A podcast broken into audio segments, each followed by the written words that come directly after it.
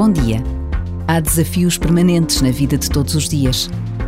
O desafio da verdade é sempre proclamado, mas nem sempre concretizado. Porque o exercício da verdade exige uma coerência de vida que se joga nas grandes decisões, mas também nas mais insignificantes rotinas do dia a dia. Por vezes, basta a pausa de um minuto para nos decidirmos pela verdade. E Deus espera sempre o melhor de cada um de nós.